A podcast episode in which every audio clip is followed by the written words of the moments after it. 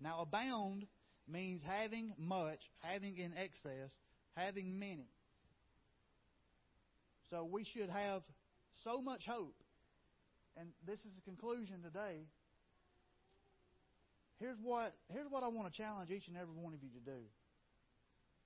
It's something I've challenged myself to do.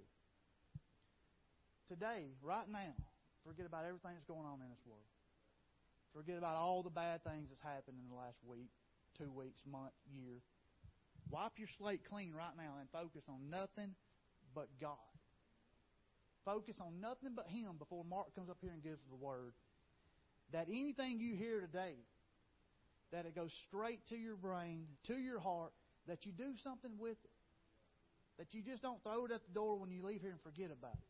What I want you to do today is I want you to fill yourself, allow God to fill you with so much hope that there is no room for disbelief. Do that today. Fill yourself with so much hope that there is zero room for you to not believe in God for anything.